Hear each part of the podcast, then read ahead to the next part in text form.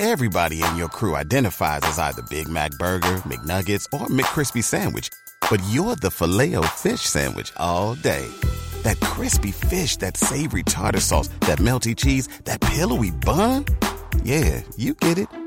Every time. And if you love the filet of fish, right now you can catch two of the classics you love for just $6. Limited time only. Price and participation may vary. Cannot be combined with any other offer. Single item at regular price. Ba da ba ba ba. Literally means anytime. Coverage from Progressive Casualty Insurance Company affiliates and third-party insurers and subject to policy terms. Bundle discount not available in all states or situations. And now, now, it's the Mike Calta Show.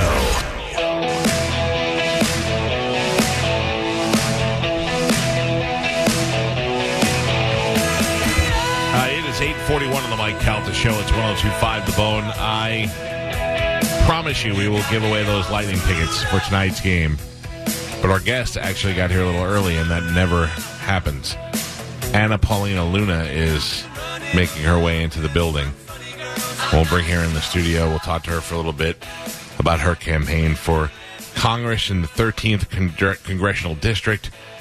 And uh, then I will spend the next hour giving away those tickets. Not the whole hour, but you know. Uh, Joe, your thing is overheating. My monitor just broke. We're I don't know. We're losing our minds What's over going here. on? I have Carmen. Just so you know, not that we're going to need it, but uh, I have no monitor. So if you need anything, just text me. Oh, Carmen's not in here. What is she doing? Who knows? For real? Yeah, I don't know. I mean, Joe, is she doing something with Bone TV? No, no, no, no. Late to the show. Now she just disappears. She's probably pooping. Oh, I think she's making a big poopy. Oh my god! Here, uh, I was trying to time it so that we wouldn't be live, but we're live on the air, so no cursing while you're in here. Come on in.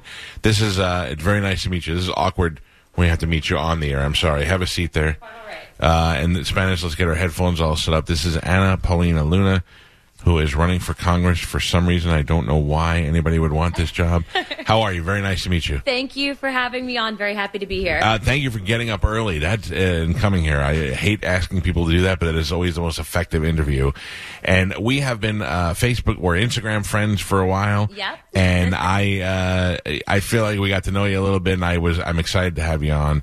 So many things I want to talk to you about, but uh, mostly how and why you you got into this and why you want to do it because I do know a little bit about this and w- let me just tell you we have a friend that we used to call Magnet Head because no matter where you threw a punch in the room it would hit him in the head. You are kind of like Magnet Head because you've had so many incidents happen to you when you were a kid that structured probably why you want to do something to uh, change laws and stuff. well, okay, so the basic reason for why I even got political is I was working as a volunteer surrogate for a counter trafficking organization. Okay. So a lot of people, when they get politically involved, because you take so much heat and it is such a negative environment for the most part. You, I mean, you really open your whole family up do. to. You have to decide. You have to probably talk to them and say, "I'm doing this," and now they're going to dig up dirt on everybody. Especially the higher you go up, and, Exactly, and you know you have family members come out, etc. But I mean, the main reason why I continue forward is because I'm genuinely still passionate about this issue. Yeah. and like you had mentioned, my background is not that of your average politico, right? So I kind of come from the part of society where a lot of people would typically frown on. But in my ideology, in my perspective, we need more normal people in Washington, D.C. You know, your typical political pedigree is so out of touch with the American people. Yeah. When they are reading through this legislation, when they are passing certain things, it's because they've read it. They don't understand the second and third order effect, effects of the legislation that they're passing. So, you know, I started working uh, during my gap year during applications to medical school Right. with a counter trafficking organization. When I started using my social media to talk on this issue, a lot of people made comments saying, okay, look, that's like clearly made up. These stats aren't true. Um, Yeah. You know, I am half Hispanic, so they would kind of pivot into, oh, well, you're, you know, you're whitewashed. All of those arguments, though, it was out of ignorance because once people realized what was really happening, that's when they said, "Oh, we do have a problem with what's happening at the border," and then I was able to wake those people up. So okay, so you're trafficking. You're talking about border trafficking Yes. mostly. Okay, uh, because I have uh, any sort of human trafficking uh, stuff that's here in the United States. I always are like that can't all be true. That can't. And then I've been hearing stories lately. Uh, we were just talking about a, a teenage girl went to the bathroom at a Dallas um, basketball game. disappeared. And the and the police when they went to her, they said the police when they're 16 years old, they don't they treat it as a runaway and has to be a certain amount of time or some sort of proof that they've been abducted before they look into it.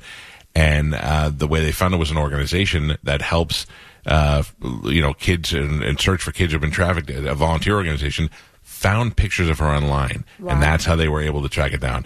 And now with all of this uh, border situation, uh, it's got to it's got to be. It, it seems like it's always getting worse. It's never getting better. Well, the one thing that's really disturbing is that the media, the same media that called Republicans like myself racist for so many years because we wanted border security, they were actually reporting on these same issues years prior prior to 2016. Right. So, one of the most disturbing headlines I ever saw was actually a CNN headline, Mm-hmm. and it was on a woman by the name of Karla Jacinto who had been trafficked into the United States, and by the time that she was actually rescued, she had been raped over 43,000 times. Jeez. But that happens on average because, unlike drugs, a human being can be sold time and time again. Right. And so you have a, a two part, two problem part to this whole whole thing is that one, we have a huge problem in this country with consumption of human trafficking victims, and then also two, because you have a porous border, that organized crime actually exploits what's happening politically in our country, and as a result of that, you have this influx of people. But it doesn't just stop there. It's not just sex trafficking; it's labor trafficking as well. Right. And so the point is is that regardless of what side you're on if you are a true humanitarian you'll realize that an open border hurts people on both sides and that really the only solution to help with the legal immigration process and to help protect sometimes innocent people that are being lied to and exploited that are coming here is that you have to have a strong stance and and follow the rules Yeah. And what. So uh, now you're you'd be going in there if you win, which you're you're projected to win. Uh, if you, if, what is what do you do as a freshman congressman, congresswoman to to get that done? Like, what more can you do? Like, do you feel almost almost sort of helpless in your first year? Um, I think. Well, I've I've never been in office before, but Right. I can tell you that what I've found is that Republican, Democrat, Independent, most people once they know about this issue, it becomes a nonpartisan issue. Yeah. So my whole goal and objective, because I will be focusing on this largely, right? Border security. You have this aspect of it. You have a national security aspect, um, but. I will be trying to make this a more known, more commonly discussed national issue. I realize that with my social media platform and the fact that I kind of am outside of that standard stereotype of what it is to be a politician, um, that a lot of people that typically wouldn't be engaged in politics will kind of it piques their curiosity and so they'll be paying attention. So I do hope to make it a nonpartisan issue, but also too, I do believe that you know, prior to 2016, like I stated earlier, the Democrat Party had the same perspective Right. that we did. Yeah. And the only thing that really changed is that starting in 2016, you had this peak, and now the largest voting minority in the country are Hispanic Americans. Mm-hmm. And so it's in my opinion that what they've been doing is they take identity politics. and they say because you are not Hispanic, you cannot talk on this issue, or because you are not a woman, if you believe in this, or if you don't believe in this, you're being quote unquote sexist. And so I'm shattering those stereotypes, but also saying, hey, look, this is a serious problem. We're the largest voting minority in the country. They're using Yeah. identity politics. We need to fix this problem. It's a nonpartisan issue, and really, I think that we can get a lot of people, especially the youth in this country, on our side to fight this. Do you think that your looks, for those of you who haven't seen her, she's young and very attractive. But Thank do you, you. think do you think your looks hurt you in this case? Because people assume well, she can't be that smart. She's a hot young chick. You know what I mean? I mean, I, I mean that I, that is a legit thing in politics. It's such ridiculous, uh, a ridiculous amount of. Uh, thought goes into what somebody looks like or what they what their appearance gives off.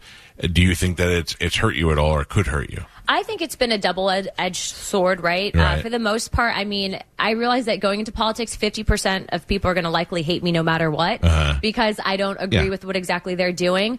But I think that regardless of what I'm doing, people are going to find some reason if they're not going to vote for me, they might say it's because of how I look or so I take it with a grain of salt. But again, I mean, I if you think of my background and kind of what I went through, all of this stuff, I look at it as noise, right? Because to be quite honest with you, I don't want to be in politics as a career politician. Like you stated earlier, your family goes through so much. You as a candidate just running takes so much literal, just incoming hate on a regular basis. Yeah.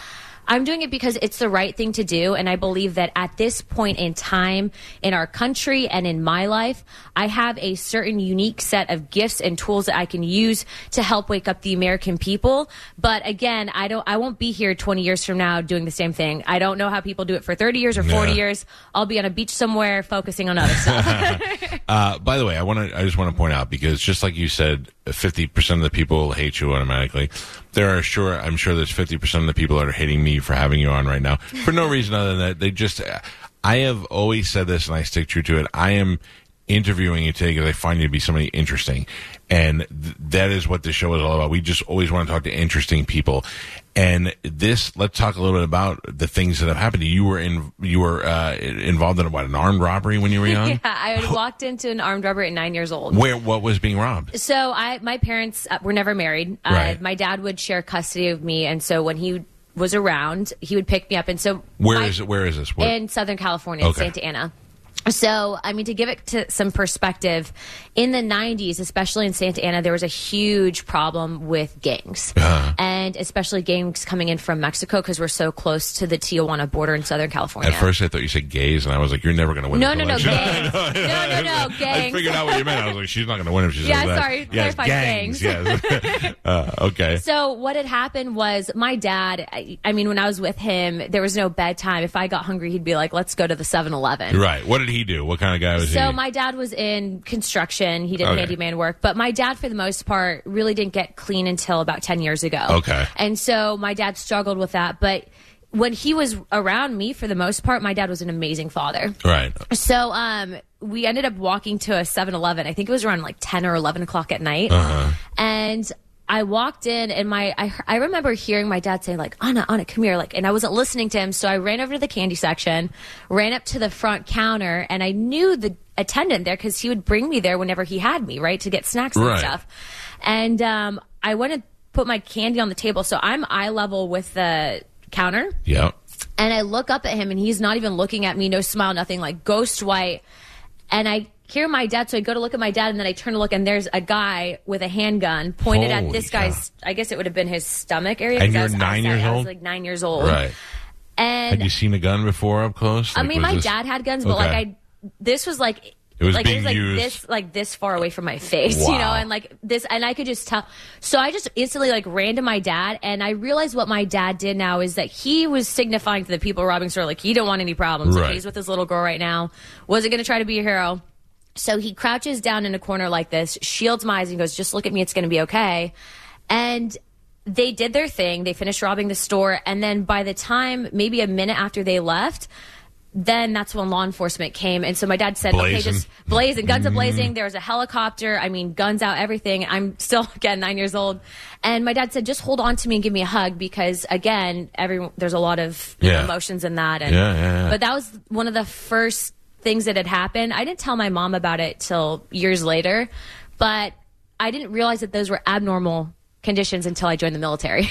you, you know what? It's funny because I grew up in New York, and you don't realize how abnormal things are until you move. Yes. Until you see the way other people live, and you go, "Oh, this is not." Yeah. okay, so that's nine. Yeah. Then, uh, you were. Was there a high school shooting you were involved in? So I went to six high schools. So Okay. um, there's a lot of, of, of movement, right? So my father in and out of the picture, move up to LA with my mom. One of the six high schools I went to was Venice High School, and there was a gang shooting while I was on campus, right near my classroom. So it had happened literally, probably maybe like I would say 150, 150 feet from the classroom. So I heard it. Um, I remember someone pulled a fire alarm. We went out, and I remember like I could see where it had happened. Right. And from my understanding, it had been a gang related shooting. So not necessarily a school shooting, but a it was a gang related, school, yeah, shooting in school. And I remember uh, this was really before cell phones were a common thing. So I just left. Like I didn't know what to do. And I got home and my mom was freaking out, like crying. She's Sure. like, I am never seeing, mind you, I also got jumped at this school. but so she was like, you're not going back to that head. school. Yeah. Magnet head. But you know what? Like when I, so for example, tying this to legislation, a lot of people say, well, how do you feel in school choice? And Yeah. I say, well, let me tell you about what it's like to go to a school where you can't determine your zip code and Right. then you're in these areas and they were busting in kids from, you know, Inglewood, Crenshaw, and there was a huge issue in Los Angeles County with the turf war and the gang oh, wars. Oh man, you really you grew, you grew up in places I hear about in rap songs. Yes, That is but tough. minus the cool side of it, right? Like it was really rough, and so being there, I I saw a different lens and perspective of what most people in politics don't witness. They Yeah. They talk about Oh yeah, they don't they know don't what know it's it. like to be in it. Yeah, Sure. so- Uh, you know what's funny is I voted for. Uh, don't get mad at me, but I voted for Barack Obama twice. And my reasoning the first time, and my dad and I did not agree on it. My reason for it is because I grew up a really poor kid, and I felt like in my lifetime he might be the first president to understand what it is like to actually live a real life as a as a young uh, poor American. I don't know how right I was, and that was my thought going into it in the beginning. Uh, but I, there are in in my lifetime, I don't think there's many politicians that experience a real life like that at all. No, and they don't want to talk about it either because so many people are wanting to set this, I think, impression of being this perfect, like have just focused on on these issues. What they don't realize is the American people have these struggles. Yeah. Normal people, I'd say like 98% of people have something similar that has happened and they're not going to exactly tell you that. But like we're human beings first and foremost. So, like, if you really want to help the country, like, what is your life credentials? That should really be a qualification because then you end up with these sociopaths Right. in DC that Yeah. are just kind of, you know, they they pit people at each other instead of understanding the core root of the issues, and then they pass legislation. That's that's all wrong. This is uh, Anna Paulina Luna. She is running for Congress, and uh, we are discussing things that got her to this to run for Congress, and we're not done.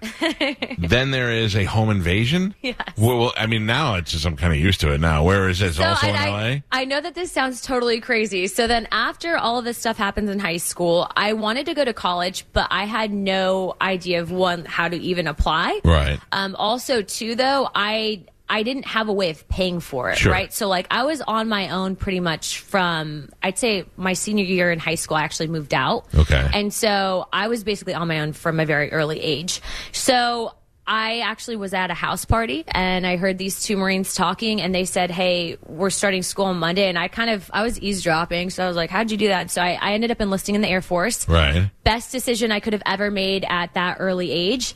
But Now, l- let me ask you that real quick. So, w- when I was in high school, the recruiters would come by and they'd make it seem like this could be the thing for you. And, you know, they fled. The Navy almost got me because my girlfriend broke up with me. I was sad. My dad was in the Navy. I'm like, I'm going to Navy. Uh, and thank God I didn't do it because I'm not, a, I'm not built for that. And you, uh, being a girl, like, were you, we, was this a choice out of, desperation where you're like, this may be the only way I'm going to pay for college. This may be the only way I'm going to, because your parents obviously were not the greatest parents in the world. I'm not knocking them, but they, you, not that they weren't great parents, but you didn't have that whole family.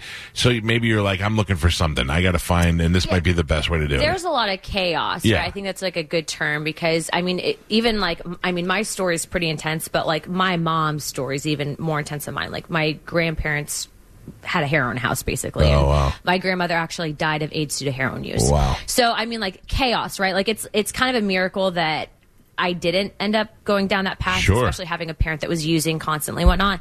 But um, I think for me, what it was is that I saw a good opportunity. Like when I finally went and talked to the recruiter, and by the way, this is not a paid sponsorship by the Air Force, yeah. but I mean, they told me they're like, look, you have a job, you have, you'll get housing, you'll get medical, and you'll get schooling. And I was looking kind of at the situation that I was at, and I realized I'm like, I'm working so hard, like waitressing basically Yeah. like bare minimum to like basically you know i get paid on a friday i deposit then i pay my rent and then i'm doing it all over again like really just not a good quality of life You're never going to break that circle. never going to break that circle. I mean, my mom would always tell me like, don't ever take out student loans because she's like, it's just not good. And that's the one like really good piece of advice that she told me early Right. on. Um, and so I just said, you know, excuse my language, but like to heck with it. I'm Yeah. gonna, you know, I'm gonna don't try say it. heck. Don't get don't Yeah. get too wordy on this show.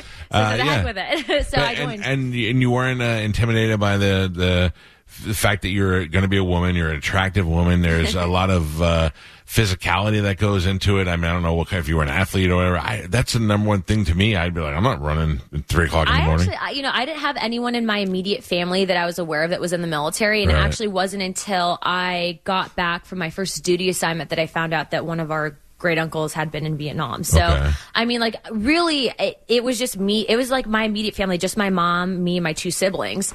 Um, my dad was again in and out of the picture, but I think what it was is I really didn't know what I was getting into Yeah, per se. yeah. Um, You I was saw kind the of good naive to stuff. it. I saw Yeah. the good side, but then it, it ended up being a really good thing because the military, for some people, some people don't like the structure. For me, I needed You the structure definitely needed it, yeah. to excel. And for the first time, like I wasn't just you know focusing on myself. I was like helping my family. Right. Had I not joined the military, I would have never been able to get my dad out to Florida and eventually help get him stable and settled. You know, to where he was able to actually have a life and you know stay sober and all that. Yeah, I know very few people that decided to join the military and they come out and they're like, I hate it, did nothing for me. They're all very excited, but uh, it's it's we always say, uh, you know, obviously to you as well, thank you for your service, but I I genuinely mean it because I could never be that guy. Like the people that are firemen and running into the buildings, the people that are joining the military, it just you know sometimes when you were born to do something else, and I I was not born to do that. I mean, I think it was it was definitely something. If you're ever considering joining, I always say at least give it one, you know, one enlistment or you know Yeah. one commissioning time and, and see how you like it. But yeah, I was actually in the military when I was stationed in Missouri that the home invasion happened, and at the time. You know, the, everyone has that little voice, that gut instinct, and I was listening to my gut instinct. There were some things that were off around the house, Right. and I was paying attention to those things, and so I think at at work initially, my work kind of thought like, oh, she's working too much, you know, she's being paranoid. But I had a roommate. The roommate was seeing the same things, and you know, she was on an offset schedule from me, so I was working swing shifts. So that means that I would go into work in the afternoon, come back early, early morning, like maybe two, three a.m.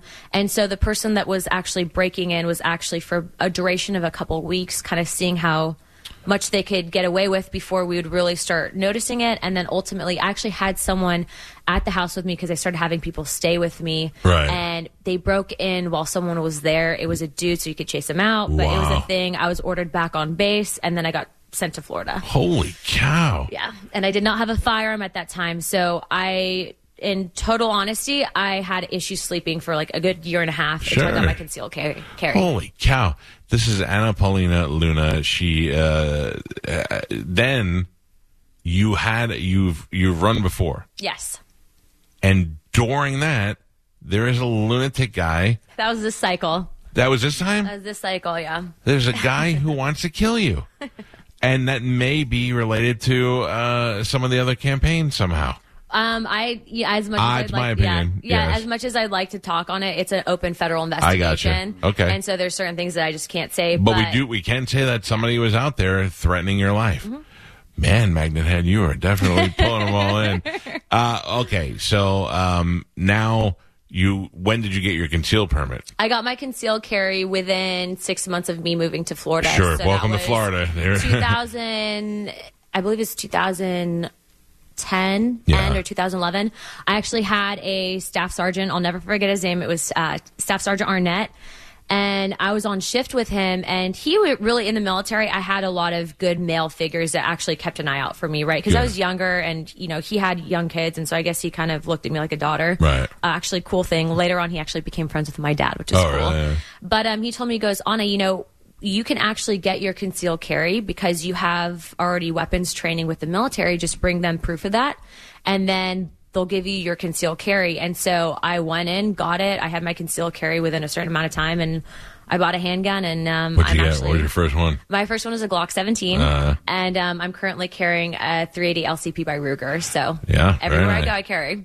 You you almost have to, especially when you're somebody when you become a public figure like that. You're, yeah, you know, you're putting yourself out there, and then and then again, the uh, lunatics who are, are just uh, out of the wood, not even politically motivated, but just crazy people who latch on to you and because they see you or they see you online, and that's something that you know you have to you have to watch out for at all times. Yeah, the one thing that the military always taught me was about safety and posting, especially with cyber, uh, a cyber aspect.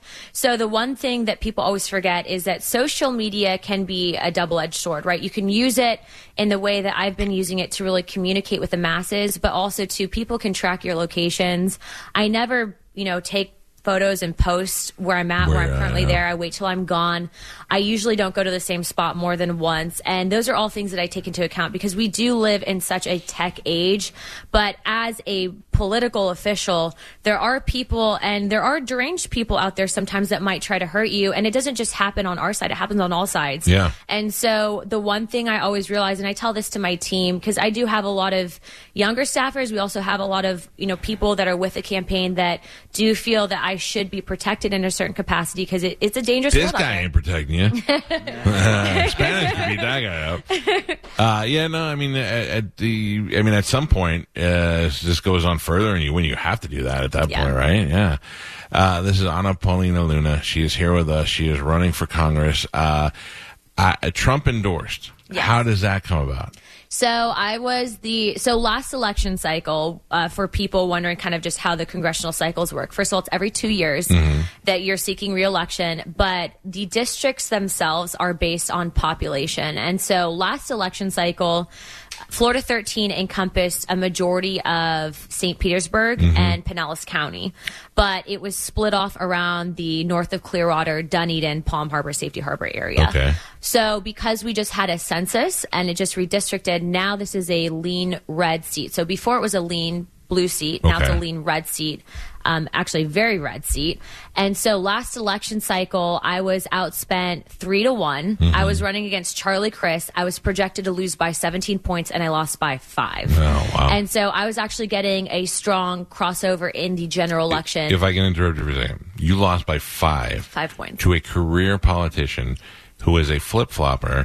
and, ba- I mean, he is the opposite of what you are. He Yes. is somebody who has said, I am going to make this my career. I will take any government job that's given to me. I will jump sides and change my beliefs just to keep that job for the rest of my life. Yes. We, and I'm not making that up. That is what he's done. And uh, you come in and you're like, I don't want to be this person. I don't want to be here, and I actually want to make a change. And you, as a first timer, almost beat him. Yes, almost beat him to the point of I was getting such a strong crossover from independents and some of those blue dog Democrats, which are the more conservative Democrats that, you know, you think of Kennedy era Democrats, um, that it actually surprised the Republican Party because they didn't know that Florida 13 could be a flipped seat. Right. And they saw that based on the projected data and polling. So then this election cycle, I was like, you know what? I'm going to give it one more shot. I am, if you don't know by now, I'm a type A personality. Yeah. And so I was like, you know, I'm just going to give it one more shot. I know what I did wrong last time. I know how to fix it.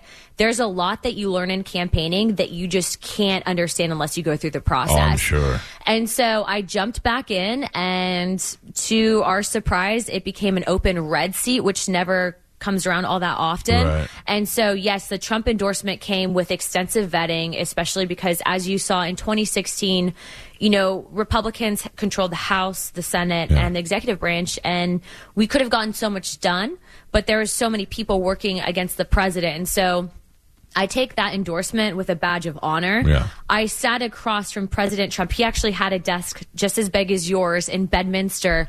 And I was sitting in front of a man that brokered peace with North Korea. I mean, someone that came from my background to be there. Only in America can that happen. Yeah, and and uh, that you've got to be very proud of that that you got that far, and also has to make you say, "Hey, I can I can do this again. Yes. I'm going to do this." Okay, so um, now let's uh, you. I saw in your thing you were uh, pro pro gun. We know that. We just and we also found out the reasons why.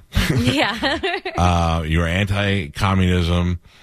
I and you are you were for appealing Roe versus Wade. yes. I uh, that is where we differ in opinion. And again, I'm having you on the show because I find you to be very interesting, and I'm not interested in fighting with you, but I do want to talk to you about that. As a woman, why why that would be important to you, and that you don't feel that it's more important to have your choice as a woman to decide what you want to do? So there's a there's a personal uh, argument for that, and then also to repealing Roe v. Wade wouldn't actually ban abortion outright. It would give it back to the states to decide based on the new scientific findings of technologies from the 70s to now. Um, my so there's actually two reasons. My background from college was as a biologist, right? So that's what I went to school for. Um, I was on track to go to medical school. So one of the last courses I had was a developmental biology class. And I remember going into this class and I saw the professor and I was thinking, oh my gosh, this is going to be a really dry course. Yeah. Um, going through it, though I had to take it because it was going to be on the MCAT. And so I remember part of that entire course was we couldn't, obviously, we don't do human experimentation, but we were devel- watching the developing um, chicken. Yeah. And we actually had to go and open up the egg um, and basically go in with a glass scalpel and cut off a developing bud Right. to observe the development developmental process and then report our findings. And I remember when I was doing that experiment, I went in with a scalpel and we're using these microscopes, right? So I'm looking through my lens and I'm going in there. And as soon as I brought the scalpel next to the chick, Yeah.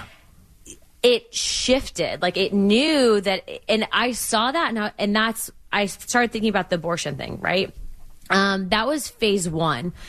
Phase two was my mom had me at a very early age. My father, for as much as he was an incredible father, he asked my mom to have an abortion, and my mom said, "No, I'm not going to do this. You know, take it or leave it." And as a result, I think my my father was scared, and so he eventually later on. I mean, in, again, he was there for me when he was there for me, but you know, for women in general, what we find is that it can take up to sometimes 30 to 40 years to develop or to deal with the trauma of what has happened.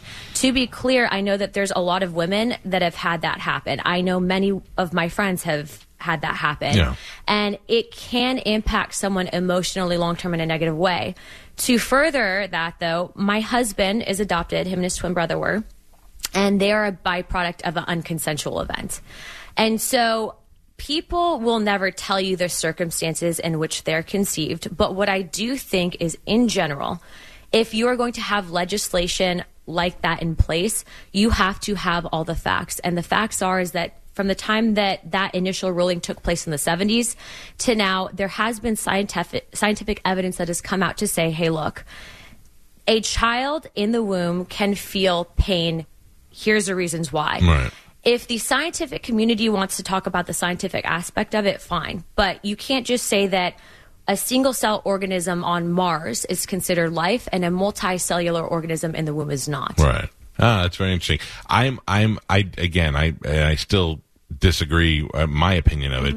I, I think that uh, I understand what Roe versus Wade overturning means. It goes to the states, but that's going to probably make things very difficult for women to do. And I, and I still firmly believe that the government uh, should never be able to tell you uh, as a woman, as a man, as a transgender person what to do, and that's where we differ. But I, I respect your background of why you what you've done. You didn't just say, "Oh, because that's the Republican conservative line." You have some pretty legit uh, reasons of why you believe what you believe. All right, so uh, what what is the best place if people are hearing about you for the first time today? If they want to know more, if they don't like you but they want to look at it anyway, what's the best thing to do? Is there a website or, or your Instagram or what's the best thing? Absolutely. People can make donations. And um, one thing I'd like to clarify Yeah. is that I am proud to say that I am a candidate funded by people dollars, not special interests. So my average donation is $13. Wow. And today I've had the most donations of any candidate, both Republican and Democrat, in Pinellas County, which is a you. huge deal Yeah. from people of the community that are giving those $10, $20 donations. So head to voteapl.com. That's votealphapapalima.com. You can make a donation there. And then if you want to keep up with us on the campaign trail, come out to events, um, head over to at voteapl on any social media platform and you'll find us there and you can keep up with us or on my personal social media at real Anna Paulina. Uh, also, let's clarify this because as you uh, say that people come out, they want to hate you right away and they start spreading misinformation. You were not a stripper. No, I was not a stripper. You were not a stripper. so, And I'm also Hispanic and a veteran. right, a, a veteran uh, uh, was not a stripper, was a cocktail waitress, at a time where I found this very interesting because the f- people that don't like you have said, "Oh, she was a stripper or something, wasn't she?" and want to leave it at that. Your husband, who is a veteran, was shot, right? Yes, in, action, In January of 2014, he was shot in Afghanistan. eh, shot in Afghanistan, and, and now you are who've since you were a kid has always been pretty independent, are a hustler, and you are trying to make money. So what you did was you took a job as a waitress in a, a strip club or whatever it was. What's funny is, that I was reading the story, and uh, it was in Fort Walton Beach, correct? Galvin, who is back at the station, say hi, Galvin Hello. his, it's very likely that his brother owned one of those clubs. he owned a, he owns a bunch of clubs at Fort Walton Beach. But I, I think that that's so. I found that so interesting. How months ago I heard that a stripper was running for Congress and that she almost won and blah blah blah. And the truth is that there is no truth to that. There's no truth. And the story on top of it is even more respectful. Not only were you not a stripper, you were somebody who was trying to work your ass off to save your family. Because well, it was, it was also too. It was brief. I was only there to make enough money to go be with him. Right. I I mean, and that's to me is just uh, that's the that's the admirable side of the story that you won't hear during an election time. So no, I wanted to make sure. And so, if anyone, if you ever have any questions too, like I encourage people to actually say, it like, look, there's disinformation that comes on both sides. Right. When you are the winning candidate, like I've heard, I heard that I wasn't actually a woman, which is just like clearly I am. well, do me a favor. Like, prove that to us today. Yeah, so right. Like I've totally been like I've heard that. I've heard that I'm not Hispanic, which is just kind of funny because like if you look at my mom, it's like okay, clearly she is. Right. Um, but I think people just will try to instead of hitting the issues, they try to hit personal, and that Yeah. never works. And the the problem is, it's so easy to just believe the first layer of whatever you hear. But I'll tell you, you can say whatever you want about Trump. You don't have to like him at all, but you should appreciate what he did to draw people's attention to how much fake stuff is put out there and how Yeah. much propaganda is shoved in your face to where you believe that first layer of what you hear without looking further into it.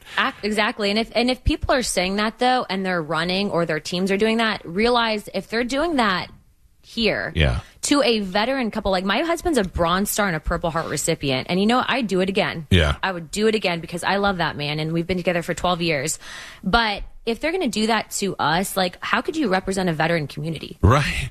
Right. like let's start talking about these issues the fact is is that like i am against endless wars i know firsthand what the families go through my husband after he got shot he experienced post-traumatic stress disorder people don't talk about that Yeah. i almost lost my marriage because of what happened so like if people want to talk about issues let's fix the issues but like all that noise that just means i'm going to win and when i do win well, it's that's going a to be all fear. that more grateful yeah, that's a fear thing. I Yeah. mean, that's when people are afraid. They start digging deep on the uh, on the rumors and the things that they could do to make you look bad. That's why I wanted to at least say it Up and ask top. you to, yeah, because because uh, when you leave, people would have already been like, you know, she was a stripper, and then I have to fight everybody on Twitter. So I'm glad we were thank able you to get that. yeah away.